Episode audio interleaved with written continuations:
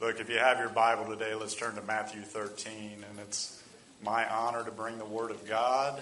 And we are continuing, we've been talking about miracles and parables and how miracles are signs that point to God and how parables were stories, everyday stories that Jesus used to wrap a spiritual truth in so that people who were present in that day, and it's amazing when you look at parables, especially the one we'll look at today in Matthew.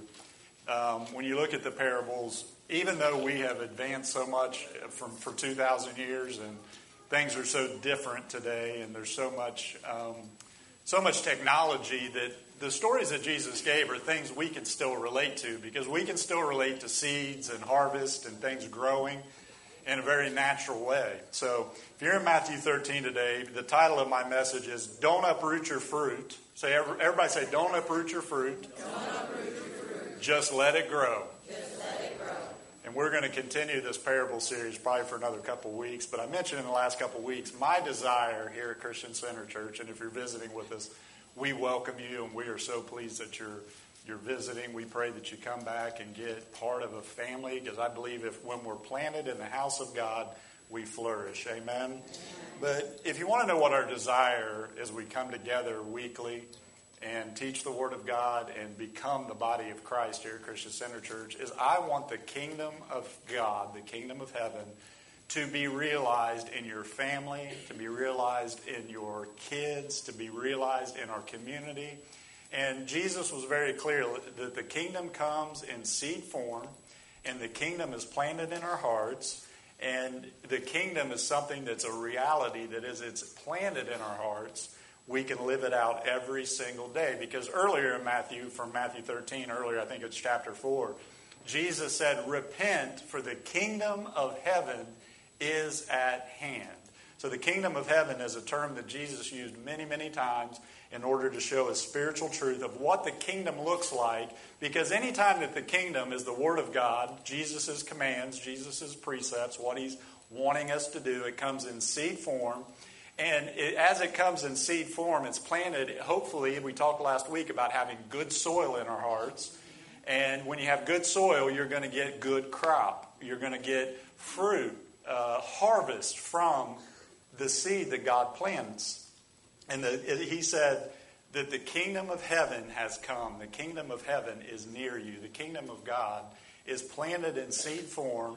And how many would say you want to be part of that kingdom? You want to be part of God planting something in your life? Because another thing that I've been talking about the last few weeks, and just to catch up a little bit before we jump into this, we need to see our life this way. All life is spiritual. Okay? In other words, we take our lives and oftentimes we make compartments out of it and we say, well, this, my, this part of my life over here is work, and this part of my life over here is, is entertainment or my hobby, and this part of my life is my family, and this part of my life over here is this and that. And we take that and we separate it out. And I, want to, I came to tell you the kingdom of heaven and Jesus bringing that kingdom to you and your family wants to be part of every single area of your life. There is no this over here and that over there. All of life is spiritual. And so when you read parables and we study miracles and things we've been studying the last few weeks, I want you to realize that you don't have to be some kind of a really super spiritual person or Christian. I hope you are, but you don't have to be that in order to see God's word come to fruition in your lives. And we're going to continue today with Matthew 13. Jesus was very clear when he talked to his people. He didn't say, I want you to become salt and light. He said, You are salt and light. Amen? There's a difference because we are already those things. Sometimes we aren't operating in kingdom principles in a certain area. If you see an area of lack in your family, if you see an area of lack in your marriage, if you see an area of lack in your life, oftentimes we can just go back and we can pinpoint where God's word needs to take root in good soil in my life. I said this uh, last week, and I'll say it again, or last Wednesday, Wednesday before last, when we're talking about spiritual gifts on Wednesday nights. I uh, encourage you to come to that and just learn what your spiritual gift is, learn how to operate in it. But I mentioned this a couple weeks ago. I'm not so much concerned about your spiritual gift as I am the fruit of God in your life. I'm, I'm not so concerned if you can speak in tongues. I want to know if you can hold your tongue. Come on, somebody. Amen. And oftentimes we get so focused on the spectacular, we forget that the simple principles of God's Word come in seed form. And when it's planted in good soil, I have a promise for you this morning you wear, will bear fruit in your life. So we have the kingdom planted in our heart by the Holy Spirit. And Jesus is the king. Everybody say, Jesus is king. Jesus is king. So a kingdom is simply this it's a king it's the subjects of the kingdom, and it's the territory, which we're going to talk about today, that the kingdom comes into. So if Jesus is king and you're his subject, and the Holy Spirit plants the kingdom of God, we're looking for the kingdom all around us when Jesus was very clear the kingdom of heaven is inside of your heart. So it, it, behooves us to look at the condition of our heart, to see what the condition of our soil is, so that we can become fruitful in the kingdom of God the territory that any kingdom has, the, the territory is the world. Everybody say the world. So, this is how a spiritual kingdom becomes reality. Now, get this before I jump into Matthew 13 today. Jesus taught this. He said, Your kingdom come on earth as it already is in heaven. So, a kingdom becomes a physical reality when God's word and God's precepts and God's principles gets planted into the hearts of a believer, and then they begin to live that principle out, the kingdom of God begins to expand. So today, let's look at Matthew 13 and the parable today. Matthew includes this parable in Matthew 13 because I think he's sandwiching it in to the parable that we talked about last week. And just to give you a synopsis, the parable we talked about last week was about the condition of the soil that the seed goes into. So the parable simply said that some of the seed went on hard ground and it couldn't take root, and the birds came and ate it. Other seeds fell on rocky ground, and when it started to sprout up, the heat of the day came and it ruined the seed that was planted. Others were fell on thorny ground. Everybody say thorny ground. Thorny ground. Fell on thorny ground, and the cares and worries and anxieties of life began to choke out the word of God that was planted in that soil. And then finally, it talked about good soil that when the Word of God goes into a, a good soiled heart that's been cleaned of the weeds, that's been, been kept and taken care of, then it bears 30, 60, even 100 fold fruit. Look at Matthew 13 today, verse 24, as we read this parable of the wheat and the tares. The parable we talked about last week was about the soil condition. This week it is about the wheat and the weeds. And today, again, the title of my sermon, I want you to catch this again don't uproot your fruit. Just let it grow.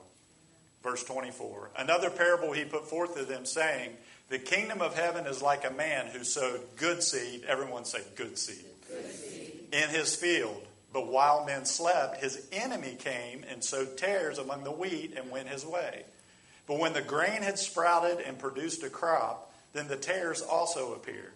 So the servants of the owner came and said to him, Sir, did you not sow good seed in your field? How then does it have tares?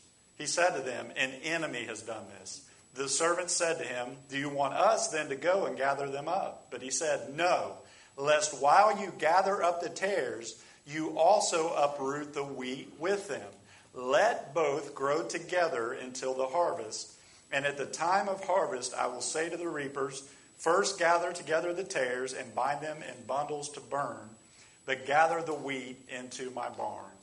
Father, for these next few minutes and moments, God, I pray that you would help us in this moment. The Spirit of God that is already present in this place would begin to till up the soil of our hearts, God. Would begin to prepare us for the to receive the Word of God today. God, I pray for myself that you would be my helper. That, as always, Lord, anything said of Jason Hanks would fall by the wayside. But that, Lord, anything said under the unction and anointing of your precious Holy Spirit, God, I pray today would go into the hearts of the people of God and it would grow fruit. God, help us today to discern between good and evil. Help us today to discern between truth and error. Help us today to discern those areas of our lives where things are growing where we didn't expect them, but help us hold on to you in faith, believing that God, when we plant seed in good soil, it will bear fruit because, God, you're the God of miracles and fruitfulness. God, we honor you today and we ask you to help us learn your word. In Jesus' name, amen. amen. Say it again. Don't uproot your fruit. Don't uproot your fruit. So, this man in the parable, he sows good seed into a good field, and he has servants who are doing a good work.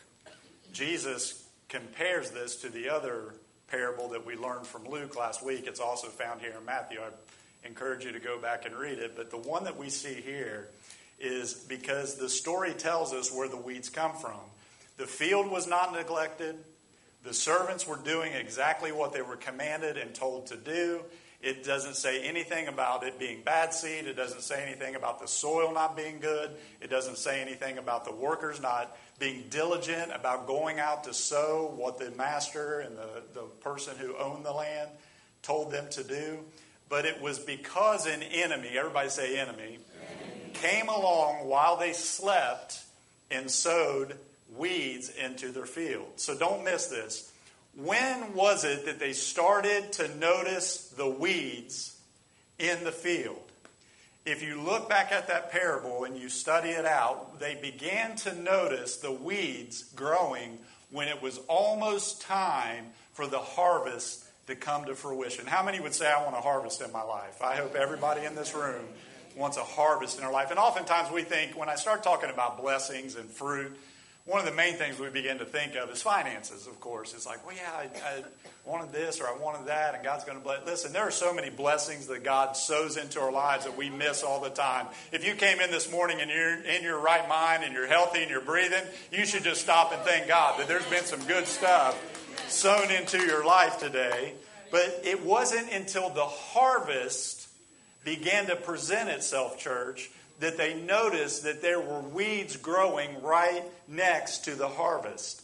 They didn't notice the weeds until the thing they had been hoping for and caring for was almost at a place of harvest. And that's just like life, isn't it? I won't talk about your life. Let me talk about mine for a minute. I've sown something that I know God gave me to sow. I'm, I'm obeying God. I am doing what God told me to do. And it seems like just at the moment that your dream's going to come to fruition, that something good is about to happen, that the fruit is about to be, be taken. And remember, think of their thinking as he's telling this parable. Put yourself in the mindset of a first century Jewish person. They were agricultural people.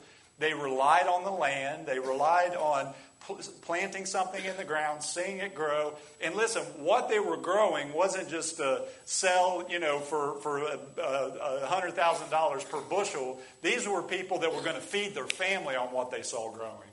These were people that were going to support themselves and buy school clothes and to, to put a roof over their head. And, and to, for Jesus to tell this parable, he's simply telling them that right at the moment, in the moment in time when everything seems like and looks like it's finally going to work out for your good and finally going to work out for your favor and the fruitfulness is about to come, all of a sudden we, they see wait, we expected wheat, but I see a bunch of weeds.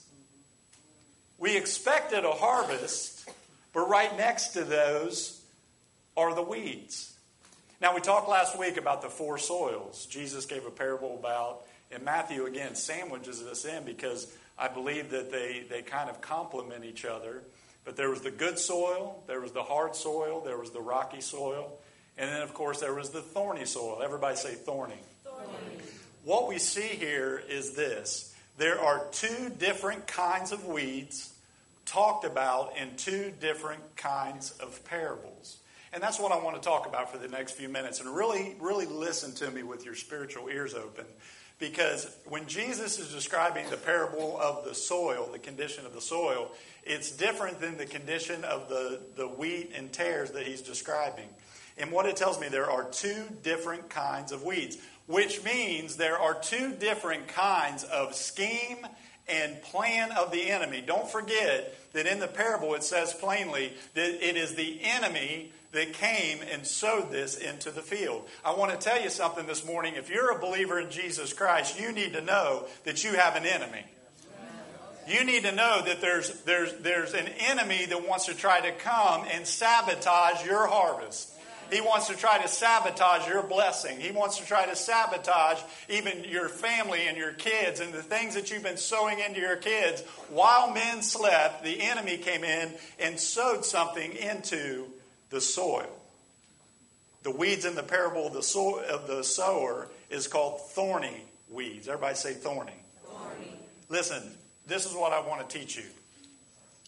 In the parable of the wheat and the tares, he when they began to see a harvest, when they began to see some hope. Have you ever been in a place where you're like, man, this is finally going to work out just the way God wanted it to work out? This is finally my blessing. This is finally my moment. This is finally when this is going to come. And they notice that, wait a second, we thought, and they're looking at this and they're saying, wow, we've got a harvest. This wheat is beautiful. And then somebody maybe standing beside them said, wait, what you need to understand about wheat and tares is wheat and tares look almost identical as they're growing. Wheat and tares look almost exactly the same until it's time to harvest it and see fruit come from it, is when you begin to notice that, wait, that one is not like this one. And that's like life, right? It is like life. Sometimes we can't discern between what God's will is. And one of the biggest tricks of the enemy is to wrap up something he's trying to fool you into of his will and make it look like God. He's an expert at it. But in the parable of the soils that we talked about last week, he said that if, if, if the seed falls on thorny ground, which he said what the thorny ground was, he explained it. He said the thorny ground are the cares, the anxiousness, and the worries of life. If it falls into that ground, then the cares, the anxiousness, and the worries and concerns of life begins to choke out the fruitfulness that he wants to bring from the word that he planted in your life. Now, the reason I say there's two different kind of weeds is that we're clearly expected and told that if, if the cares, anxiousness, and worries of life are choking out your fruitfulness in God, and I want to tell you this morning, it will choke out your fruitfulness. Amen? being worried and being afraid of the future. In other words, this is a type of what if. Everybody say, what if? What if? This type of weed that is thorny, that chokes out God's fruitfulness in your life, is a what if question that we come to in life where we say, well, what if the economy crashes? Right? What, what if my spouse doesn't love me anymore? What if another COVID variant emerges and all the toilet paper runs out again. Pastor, what about them aliens? Are they going to invade? Right? What if? What if? What, what, what if that friendship ends? What if it's, listen to me, it's the what if type of questions that cause us to operate in a spirit of fear. And anytime you get into a spirit of fear, you're not operating in faith, and if you're not operating in faith, your seed won't grow. And God has given you the ability to control what is running through your mind on any given occasion. It says, take every thought captivity to the obedience of Christ. I'll give you a little cheesy old uh, preacher quote. You can't keep birds from flying over your head, but you can keep them from making a nest in your hair. Amen? Amen? You can't control what thoughts are being shot at you by the enemy to try to plant them in the seed, fertile seed of your heart and mind. But can I tell you this morning that if you want to bear fruit, you're going to have to think about what you're thinking about.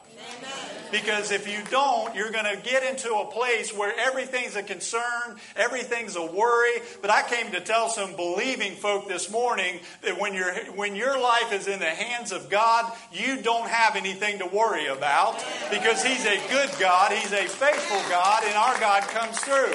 What do we have to do? Listen, we have to identify the areas that we're asking what if questions because the what if questions are ruining the fruit in your life, according to the parable of the seed and sower.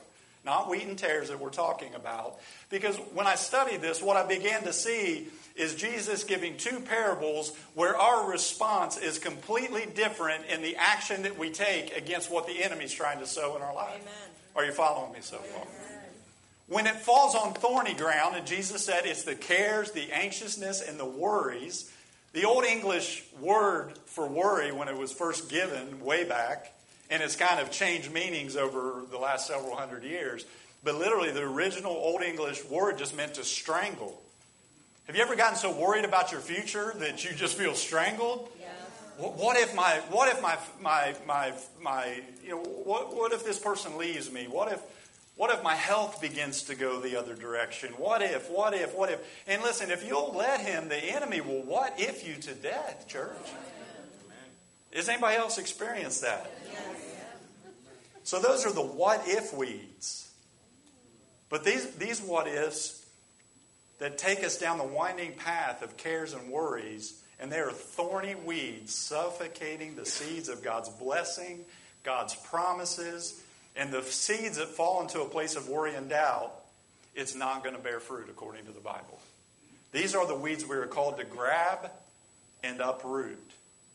It's a good practice to think about what you're thinking about because if your mind is constantly being strangled by the worries and concerns and cares, isn't that why Jesus told his disciples on more than one occasion, fear not? That's what you need to hear the, the, the, your Heavenly Father saying over you and to you. Fear not, child. So these are the weeds we're called to grab and uproot. But in this parable we just read, in Matthew 13, verse 24, the parable of the seed going into hard ground, rocky ground, thorny ground, and then finally good soil. Because in the parable we just read, I, I want to point it out again. Good seed, evidently good soil, the place where these servants were going to plant was good. It was unexpected that they would walk up to the fruit right as it's beginning to be harvested and realize that, wow, there are weeds growing here too. And oftentimes, church, and one of the keys this morning is simply not to get your eyes focused on the weeds, but to keep them focused on the weed. Come on, somebody. You got to get yourself focused on what God is doing, not what you think He's not doing. Because in the other parable, we are meant to take control over our thought life and over our worries and our concerns. And listen to me, I live in the real world just like you do. There are a hundred things this man right here could stand up here and worry himself sick about. But sometimes I've just got to pull up that, re- that, that weed of worry and concern and fear and get it rooted out of my spiritual garden because it is choking the life. So it's the what ifs. What if this happens? And what if this one? What if what if my what if my kid take you know takes the car and, and has an act? All those things that we sit there and worry and worry and worry about. But there's another what if question as well, church, and it's found in the parable we just read. Because this what if is something we're to uproot. But there is another what if question that we can ask when we're faced with something that we don't understand, something that we don't necessarily like, something that seems like it's gone on and on and on for a long period of time. Because remember, the harvest season was a patient season for these people that he was talking to. They had to be very patient. They had to, in other words, it was a simpler time that in a lot of ways this man wishes I could go back to when things were a lot simpler. Amen? Where a handshake meant something and a, a, to giving somebody your word meant something. It meant it, there was a simpler time because they had seed and they, they planted it in the ground and then they had to trust God to send the rain. Amen? We live in such an automated world that we never even step foot on farms and things like that. But the what if question that is different here is a statement that serves as a reality check. This what if question is a statement that can proverbially adjust the mirror in your spiritual life to where you can have a whole new paradigm that you can begin to look at your life with. And there's a what if question that doesn't have the effect of destabilizing us as the thorns do. The what if questions of worry and anxiousness and concern about your future destabilize you. This what if question will actually stabilize you and set you on a solid footing so that you can discern what is wheat and what is weeds. You can discern what is the will of God and what Satan's trying to distract you and try to pull your spiritual vision away with. And it allows us to have a resilience in our life. Everyone say, if my fruit's going to grow, I've got to let it go. The what if question that we see here in the parable of the wheat and the tares is what if the situation that I'm looking at, remember, they walk out to the field, they see wheat, which is what they were counting on to harvest, to feed their families, to feed themselves. They could almost taste the bread that winter, amen? They're almost like, man, this is going to be good bread with this wheat because it's growing beautifully. And, and they're all out there getting ready for harvest time. The master is somewhere else because they go and see him and they're looking at it, and right there, they see that there are tares, there are weeds that are growing up right alongside the harvest. Listen, there are times that we have to ask ourselves a what if question that defines reality because when they look at the situation, their immediate reaction was what our immediate reaction is when we've been taught that if something doesn't look like God, then our first reaction is to root it up. It's to tear it up. It's to tear it out. Wait, that's and that was, I'm sure, their reaction. But can I tell you what the key is that's found in this scripture? And the key for us all across this room today is they didn't do what they thought they should do. They went and asked the master what his plan was. Amen?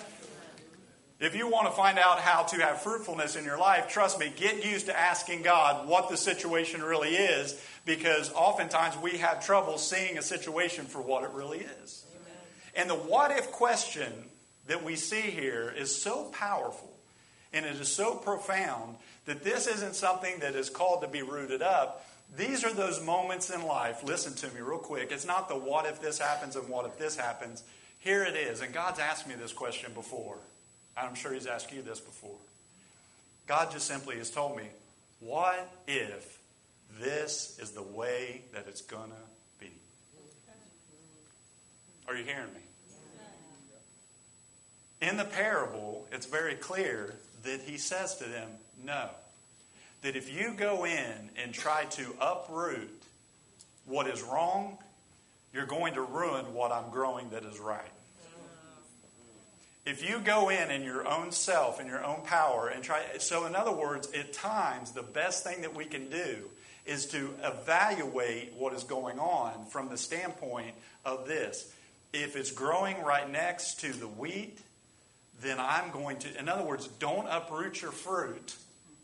Let it grow.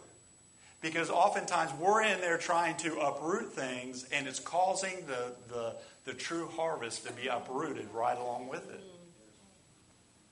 Let me tell you a story in my life. Because I shared last week, and if you weren't here, let me give you the three second version. I ran into a situation, and this was a couple years before this other what if question came to me.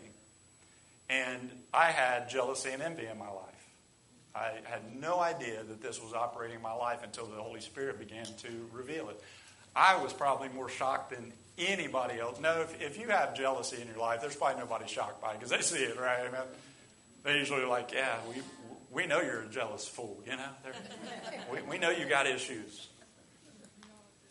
And in that situation, what path the Holy Spirit began to put me on was uprooting that out of my life. That that was something that the enemy had come and he was trying to choke out the fruitfulness in my life. So I did the work in the Bible and got into the Bible and scriptures. I had a book called Envy and it impacted my life tremendously. I repented. I made it right with the person that I'd been uh, envious and jealous of. And I didn't even know that's what the root of it was. If, if, if you want to know what the root of the fruit in your life is, ask God. Amen? And He'll help you. Because how many know you pull a weed and that thing comes back the next week? Yeah, come on. It's like, how did you grow bigger after I pulled the top? Because you didn't get the root. You didn't get all the way down in there and pull that thing completely out. So skip ahead to January of 2017. And as many of you know, I've only been here six years. I was on staff at a church in Walker, Louisiana. I was the many things, but one of them was just an associate pastor on staff, you know, missions outreach and taking care of a lot of different things at the church. But I always believed and, and thought God had spoken to my heart years before that this was a season in my life to focus on Him, to get mentored and trained by my pastor, and then God would open up a door eventually for me to pastor a church. Now, something different about me than maybe other pastors. My resume wasn't out on 500 desks. It, I, I didn't apply for any other church. Here's what I said to God God, when I'm ready and you're ready and they're ready, open the door. And I waited. And I saw fruit growing in my life. I saw Again, just like these people in the parable, they are expecting fruit. They're expecting this. And I began to get a little anxious. And I began to ask what if questions. Well, what if God never opens that door? What, what, what, if, what if what He spoke to me so many years ago doesn't actually come to fruition? What if, and, and the moment that I had this what if question, and listen, this is a huge key to you becoming fruitful in your spiritual life is sometimes you've just got to trust God and let it grow up together. Because the what if question, that, and my pastor, he walked by my office. This was right after January 1st. I think we'd just gotten back in the office. And he's trying to plan for the future, like 5, 10, 15 years from where he was. And beginning of the year is always times you think of stuff and plan, right? So he walks by my office, and he did this fairly often. He said, Jay, let's take a ride. It wasn't anywhere we were going, never was. We just got in the truck and we just, he'd tell me about where he grew up and tell me about this fishing hole and tell me about this. And we'd find some little hole in the wall Cajun restaurant there in Louisiana to eat at and laugh and talk and have a good time. And I knew this was a little bit different because I could sense that something was on his heart to ask me. So we pulled back into the church after having lunch together and talking and riding around. And I'm sitting there in the front seat of his truck and he just asked me a question. He said, Jay, he said, what about the future? What, what, and it wasn't, a, it wasn't done in a way that was trying to do anything but just, for him, even just to plan for the future and to think. And, and just like in this parable, listen to me for a few minutes. Just like in this parable, just like it. I sat there in that moment and I thought to myself, God, I sowed, you sowed good seed God, I did everything that you told me to do. I've been faithful. I've been obedient. I've done everything that, that I mean, I wasn't perfect, but I'd done everything God told me to do. And with tears in my eyes, I just looked at him in that moment. And I said what the Holy Spirit was speaking to me in that moment. And I said, What if this right here is exactly what God wants me to do for the rest of my life? And church, one of the best things, because this that kind of what if question has the ability to stabilize you in the in the will and the fruitfulness of God. These what if questions have the ability that he's talking about thorns and things that choke out God's word. They have the ability to destabilize you because it's worry and anxiousness and fear. But listen, one of the best things when they went to the master and expecting him to say, Yeah, get out there and uproot all of those enemies' seeds and weeds that he planted in the, in the field. Get out there and get it done. Get out there. So, in that moment, the what if question for me was, What if this is exact? Listen, for some of you, you just have to stop and say, What if my marriage is like this? And I just have to keep trusting God for change. What if this is, what if I don't make any more money? What? You guys didn't like that one, did you? You're like, oh, Pastor, I ain't receiving that today. Sometimes, church, God has to define reality for us so that we can evaluate reality versus what God's fruit is coming into your life.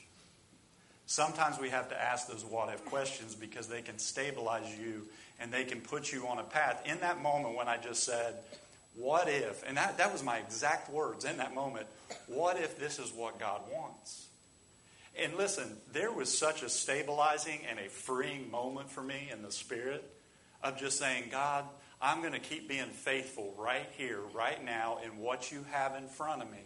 Because I know that the fruit will come if I'm patient and if I'm trusting and if I'm keeping my eyes on you, because I had to come to the place where Jesus was enough. It wasn't about a title and position. Are you hearing me? Sometimes you got to come to the place where you identify reality because reality is going to help actually ground you in what God is doing in your life. And the enemy has a way for setting us up for this because Sometimes we just have to have the attitude, yes, I know that's a tare and I know it's growing, but I'm going to grow anyway. Amen? I'm going to plant myself right where God planted and I'm going to bear fruit no matter what's around me and what's going on out here. I can grow fruit in here.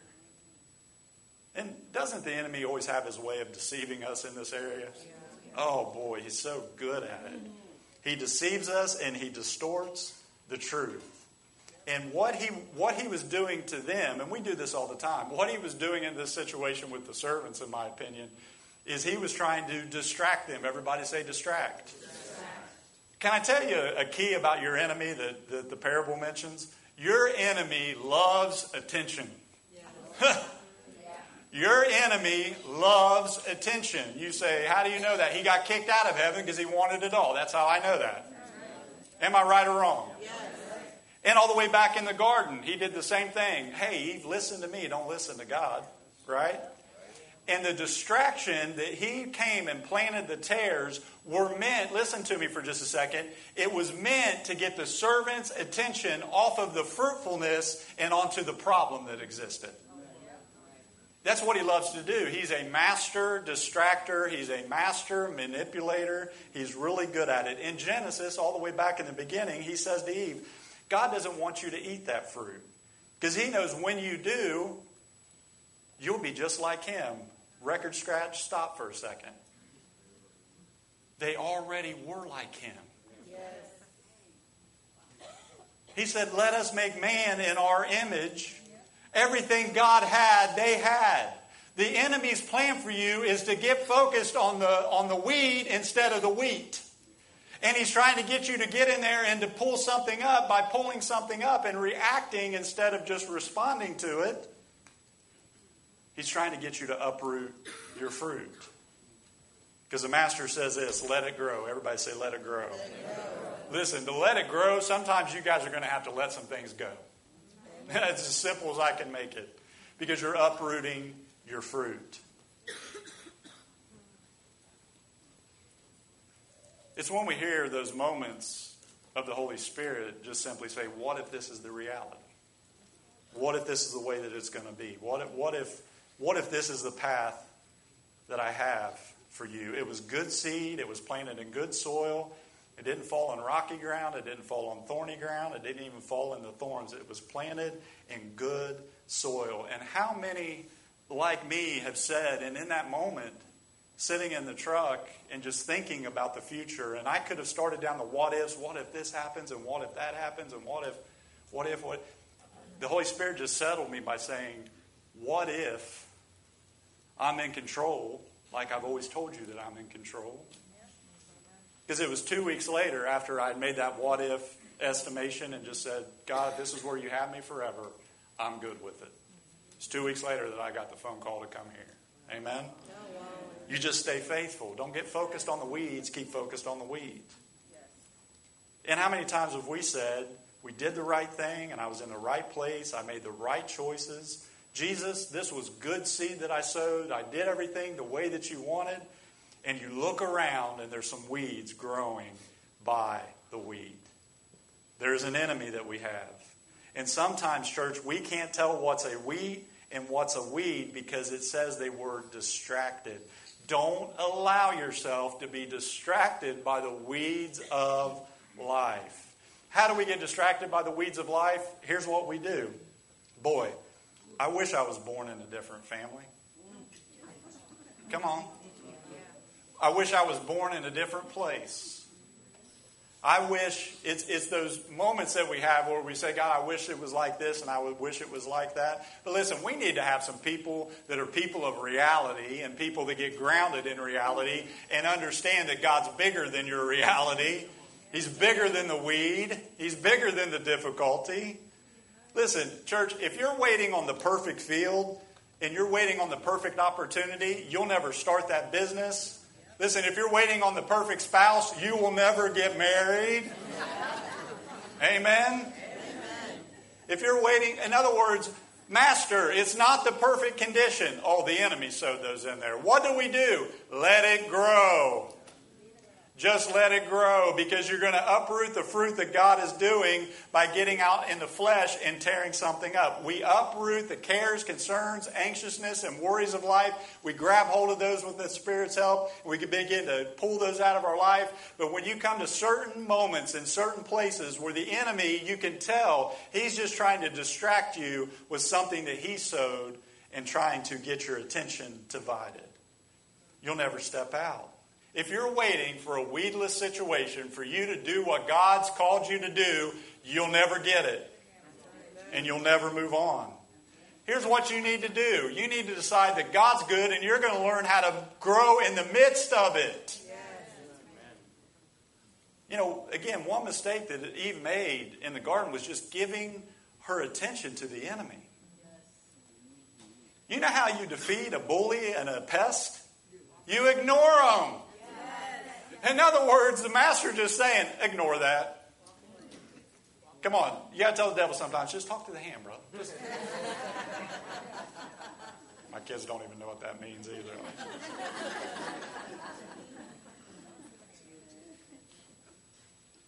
Church, get your attention off the weeds because it's giving glory to an enemy that hates you. Get your eyes focused on Jesus, the author and finisher of your faith. Keep your eyes focused on his faithfulness. Keep your eyes focused on his goodness. Keep your eyes focused on the good things. Here it is. The enemy doesn't deserve your attention, he doesn't deserve it. Giving your attention to the thing you should be ignoring and ignoring the thing that should be having your attention.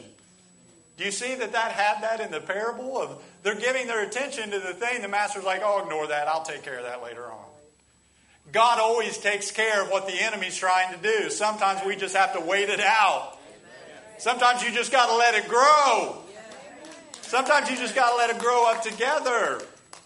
And God comes through. And can I tell you something else? God is not panicked. Do you notice that in the parable?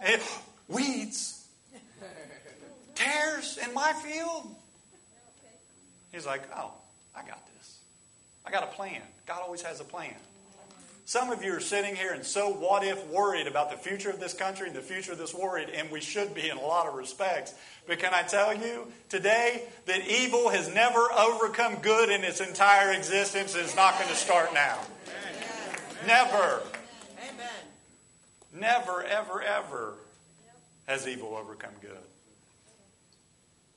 What I love about the truth of the Bible is it's true on a macro level in church, it's true on a micro level. Yes. He goes on to explain exactly what this parable means because he's talking about believers, he's talking about tares. He goes on and explains that. But today I'm talking about a very micro level of something I hope is very practical to your everyday life because we all spend a good part of our day worrying and anxious and concerned about something in the future or something that's happening in the present. And when that happens, you've got to arrest that and you've got to dig it up because it's going to cause fruit to come in your life and you're not going to want it. It's going to choke out what God, when you get to the place in this parable that they finally saw what they had been working for, when they finally begun to see the fruit, to see the answer, to see what the master had given them to plant and to see the, the fruit of it, is when the enemy comes in and he's distracting them with something that's growing because it looked the same it looked exactly the same. We too have a field, and it's called your daily life. It's where the rubber meets the road every single day of your life. And some what if questions, you just have to step back and give it an evaluation and say, what if that's just the way that it is? Again, what, what if your spouse doesn't change like you've been praying they change in that moment? I want to encourage you keep letting your fruit grow, keep trusting God. So let me give you a, a, a few truths in a very practical way. And listen for the theology and what I'm giving you about who God is.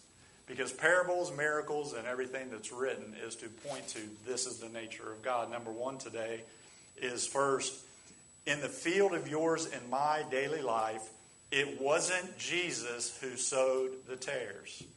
Now look back this way. Look, look back up here at Pastor for just a minute.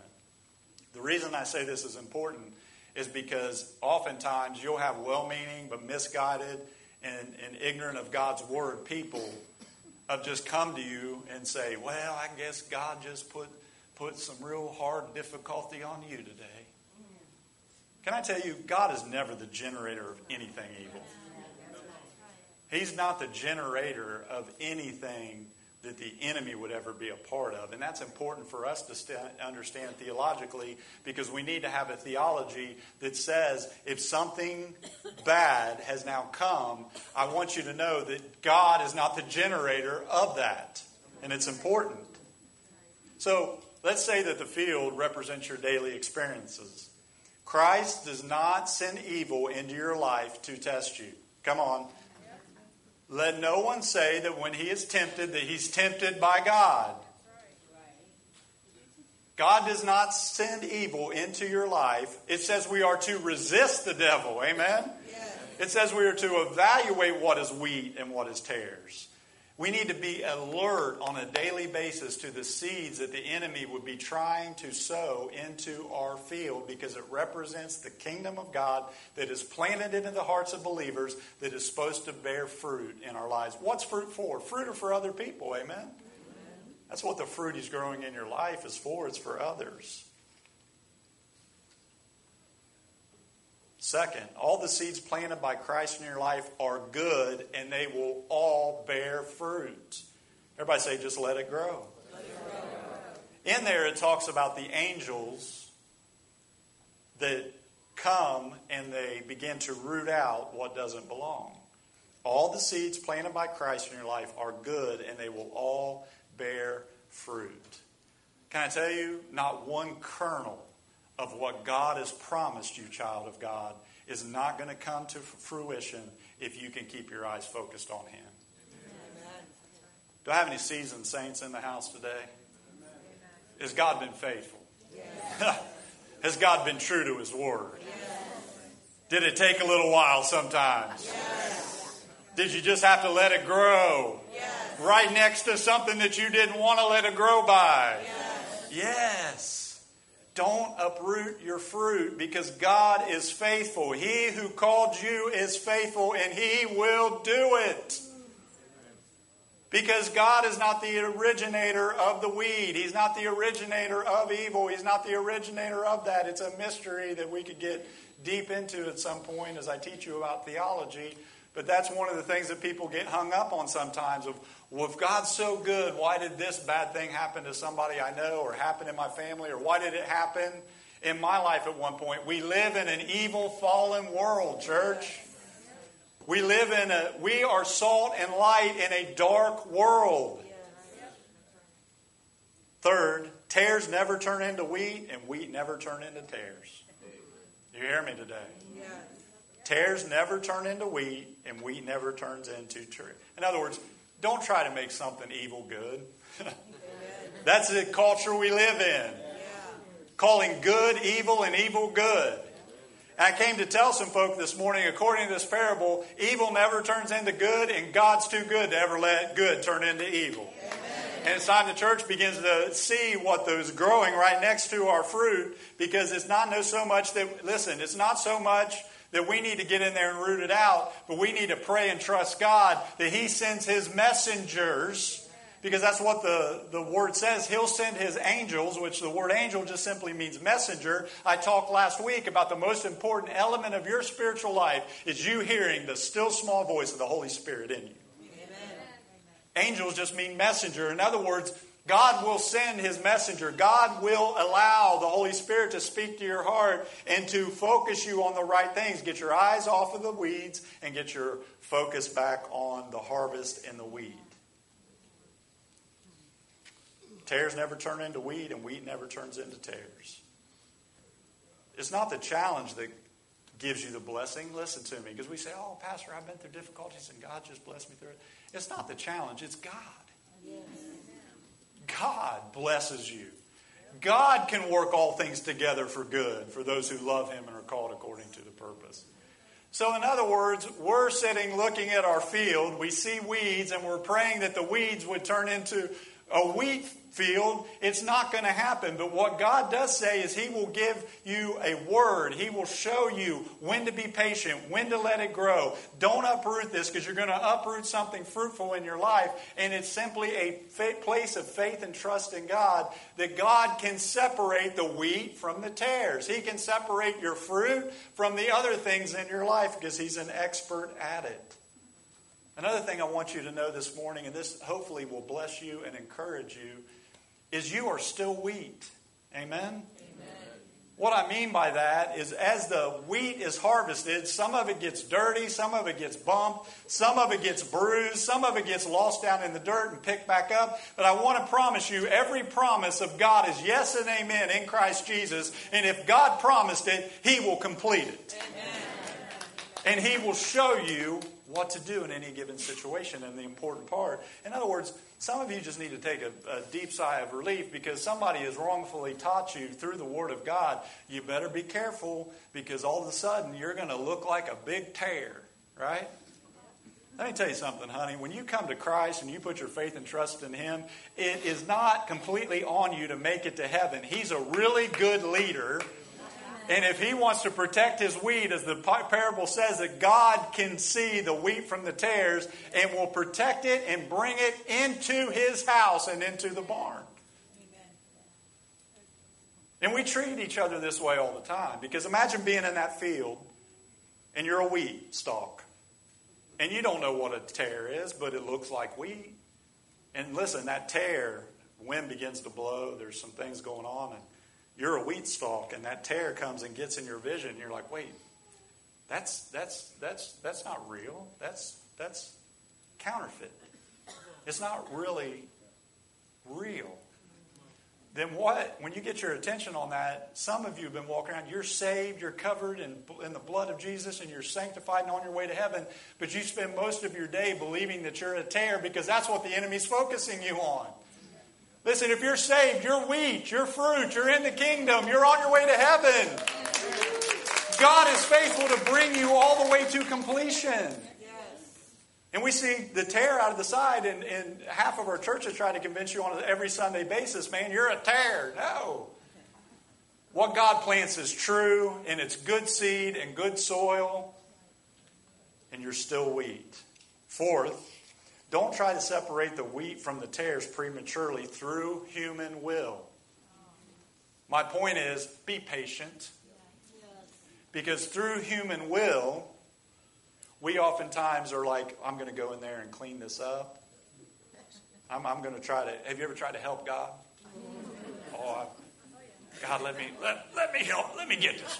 Let me, let me dig into this one, Lord.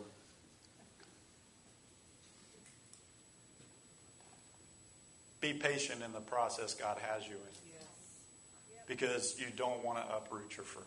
You hearing Pastor today? Fifth, Better yet, let the angels separate the tares from the wheat in your life. It's not really your job to separate the wheat from the tares. Trust God to send very specific messages and, and what He desires for you to do in that moment. Why? Because the angels are better at it than we are. Amen? Amen. And sixth, I got one more. The tares are harvested first in the parable. And, and I began to think about that and what I just felt impressed on my heart in a practical way. Does anybody else look around the world and oftentimes ask yourself, why do the wicked get ahead? Yes. I mean, you just look around and you're like, man, why? This world is becoming increasingly dark and wicked. Yes. Things that you see going on, listen, and we're going to take a stand against that junk. We're going to tell you the truth. Everything else go by the wayside because I want to be a wheat in God's field of fruitfulness. But the tare, listen, the tares, listen to me for a few minutes and I'm going to quit. The tares that we let the wheat and the tares grow together. It's those what if questions that God, what, okay, what if this is the reality? They had to come to their place where I'm going to have to continue to watch over this field as the tare and the wheat grow up together, and God's going to sort it out. That's trust. Mm-hmm. That's faith. Because they inadvertently were up were going to uproot the fruit God was trying to grow by trying to jump in in their own willpower and try to fix it themselves. One of the best things you could do today is just humbly bow to God and say, God, you're God and I'm not.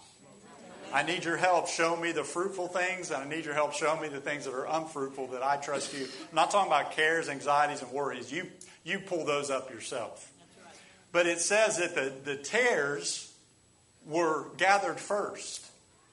And oftentimes in our spiritual lives, and I was in that place when I was sitting in the place I was in 2017 in January, because I had tears running down my face, and I looked at my pastor and I, I just said, I don't know.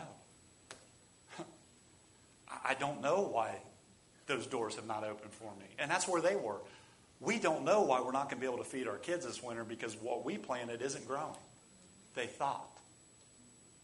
So the tares And imagine being a wheat in that field. And this is how we feel as believers. I want to encourage your heart today. And again, micro level, big picture level. Big picture level, we sit here as Christians that are becoming shrinking in influence and we're becoming shrinking in, in even numbers. In other words, I said three years ago, there is a shaking that's going on in the church that is, that is, remo- that is showing what the wheat and the chaff are. In other words, if you're here today, it means the Holy Spirit has been speaking to your heart about get up, get into his kingdom, and bear fruit for me because he's coming back soon. Amen. And we, imagine being a wheat in that field and you see, you know the tare is growing right beside you. You know it's not real. You know it's something that needs to be burnt up and done away with. And it's growing right beside you. And oftentimes we're like, they get to go first. Why are the wicked increasing? Why does it seem like evil is winning? Why does it seem like all these things are happening? Listen, when, when you take something, I, I, have been around enough farms, I mentioned this last week. I grew up in southern Ohio where everywhere you look was either a corn or wheat or a soybean field, everywhere. Mm-hmm.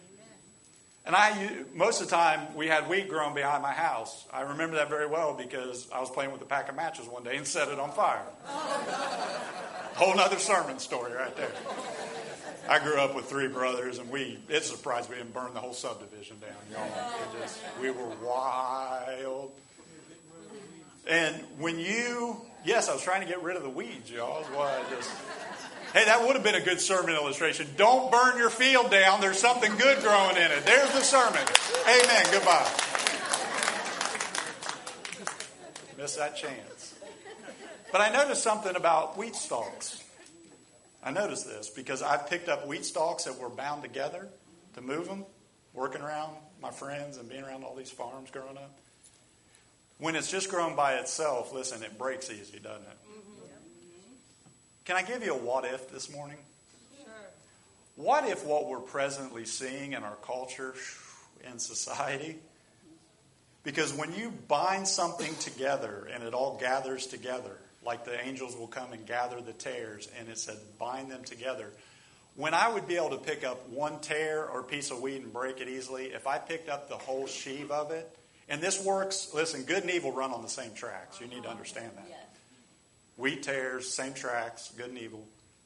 And as it's it goes first, because it's all needs to be gathered together. Now, when something is gathered together, it looks like in that moment that it's stronger than what is growing fruitfully still in the field. Are you, can, are you picking up what I'm putting down? We look around and we say, Your enemies are stronger, God. Look at what's happening in our government. Look at what they're doing to the kids in our society. Look at what. Can I tell you, God may be binding that together because He's getting ready to judge it with severity and He's getting ready to bring the harvest into His house and He's gathering all the rest of this because we need to trust God. It doesn't mean that we don't take a stay in church and it doesn't mean that we don't evaluate fruit and we don't evaluate, discern, and all those kind of things that the Bible teaches us. But my point is just trust that He is working for the church's behalf. He's working on your family's behalf. He's working on your behalf. You've just got to let it grow. Don't uproot your fruit. Because it may seem like it's strong now, but it's strong because it's being carried to a finality. Uh-huh. And I know this as I look around things cannot continue like they are. We need to have a move of God's Holy Spirit. We need to have rain fall on dry ground of seeds that have been planted of the gospel in this community, in this county. And like Leah mentioned just a little bit ago, you pray and you believe and you trust. And when you start to, in, in other words, what I'm warning you of is when we do start to see the harvest and the fruitfulness, and you start to see all these kids getting saved in the school, and you see them going home on fire for God to a dark uh, place of a family that's atheist or doesn't believe, listen, there are going to be some tares pop up, and we need to be ready to discern between good and evil. We need to, but here's the, the thing I want to tell you today don't uproot the fruits because you're going to, in, in turn, uh, unintentionally uproot what God is growing right alongside of it.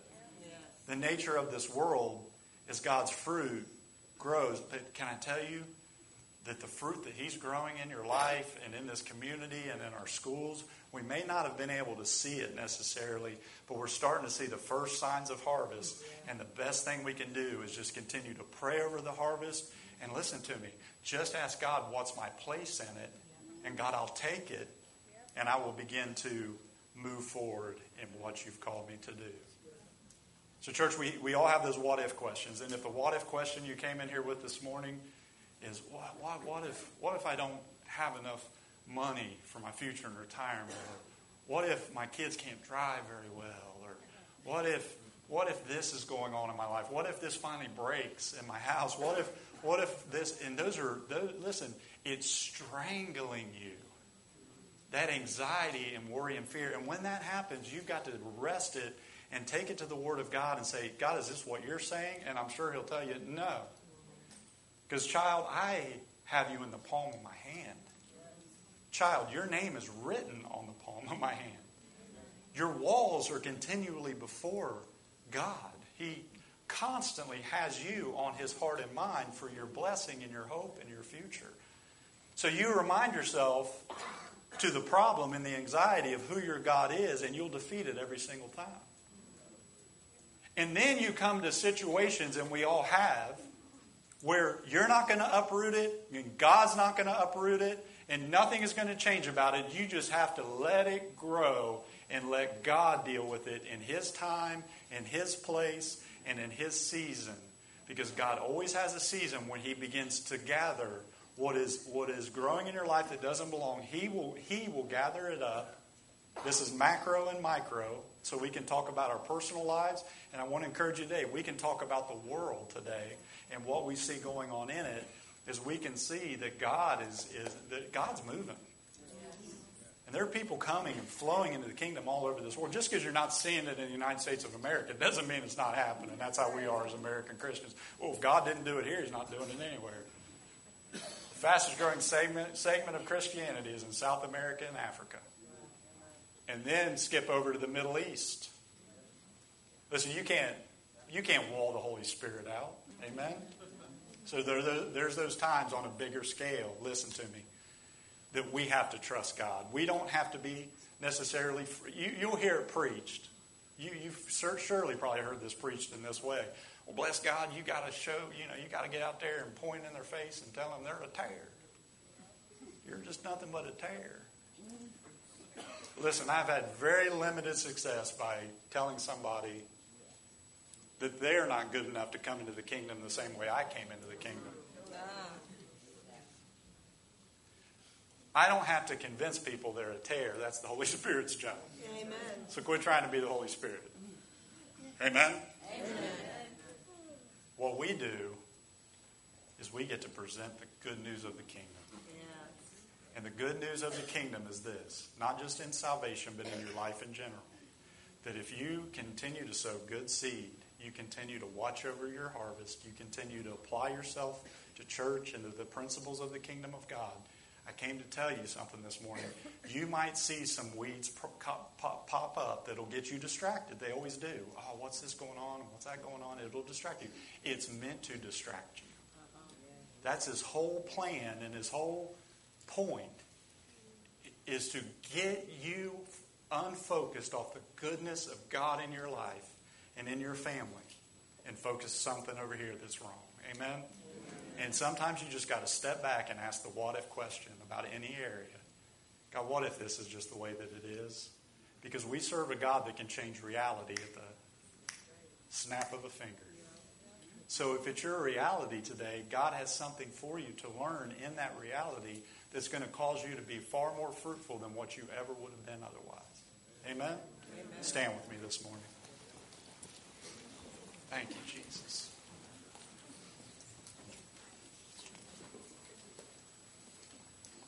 And my last one was this. In the parable, the angels don't leave the wheat in the field to rot. God is faithful. Amen. God is going to bring fruit from the things and the places and areas of your life that you didn't think could be fruitful. Listen, God can cause fruit to grow in your heart and in your life. Bow your heads with me this morning just close your eyes and just get with the Holy Spirit right now in this moment. Alexis, if you'd come and just softly play. I want to ask this question as I always do because I don't ever want to end a service without an invitation to just receive Christ and to receive that kingdom I've been talking about. Listen to this man this morning. If you just walked in here and you don't even know why you're here, you may be here to hear this and this alone. God loves you, God is for you, and God has a plan for your life. Now, here's the truth you are either in the kingdom of God and his righteousness, or you are either in the kingdom of Satan and darkness. There is no in between. Either God is our Father and we serve Him, or Satan is our Father and we serve Him. There are wheat and there are tares. There is good and there's evil. There is heaven and there is hell. The good news I have for you is you're still breathing, and you have an opportunity right now in this moment to, to relinquish control of your life and submit to the Lordship of Jesus Christ. That's what salvation is. It's saying, God, I've tried this on my own and I'm getting nowhere and I am a sinner that's separated from you because of the sin in my life. It sin separates us from God. And everybody in this room is a sinner.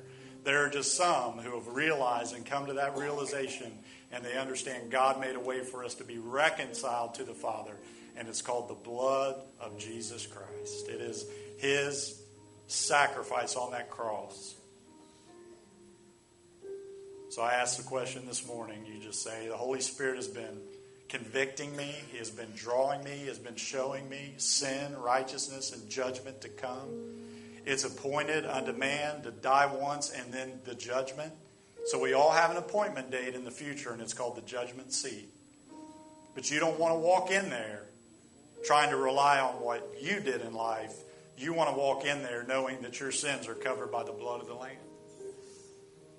So I asked this question this morning if there be anybody who says, Man, I, Pastor, I just I need to get right with God. It's that simple. Would you just shoot your hand up so we can pray together this morning? Amen. Amen. Amen.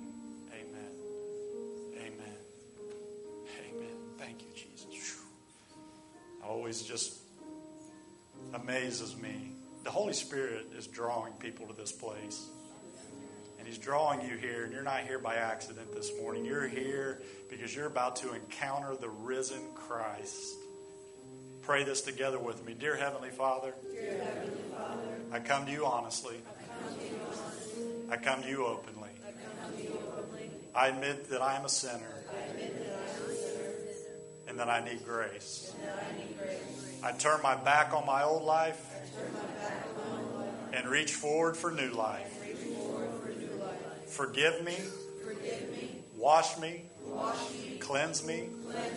I make you Lord of my life. make me Lord of my life. Jesus, I ask that you save me. I ask that you save me. Come into my heart. Come into my heart. Change my life. Change my life. The old has passed away.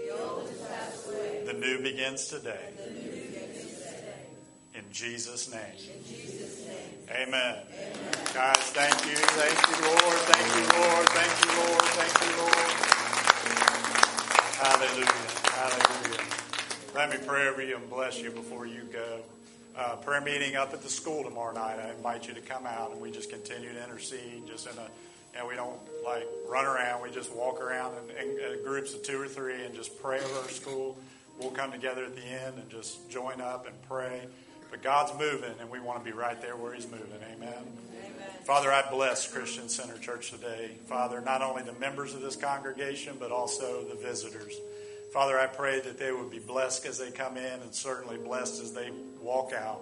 Father, I pray your holy and precious presence will be upon them and their families and their children's children. God, I pray you put a hedge of protection around each one until you bring us back together at the appointed time. Father, we love, praise, and glorify your name. I pray blessings upon them in Jesus' name. And all God's people said, Amen. Amen. Love you. If nobody's told you they love you today, this pastor loves you. If there's anything I can do for you, let me know. Go in the name of the Lord. Be blessed today.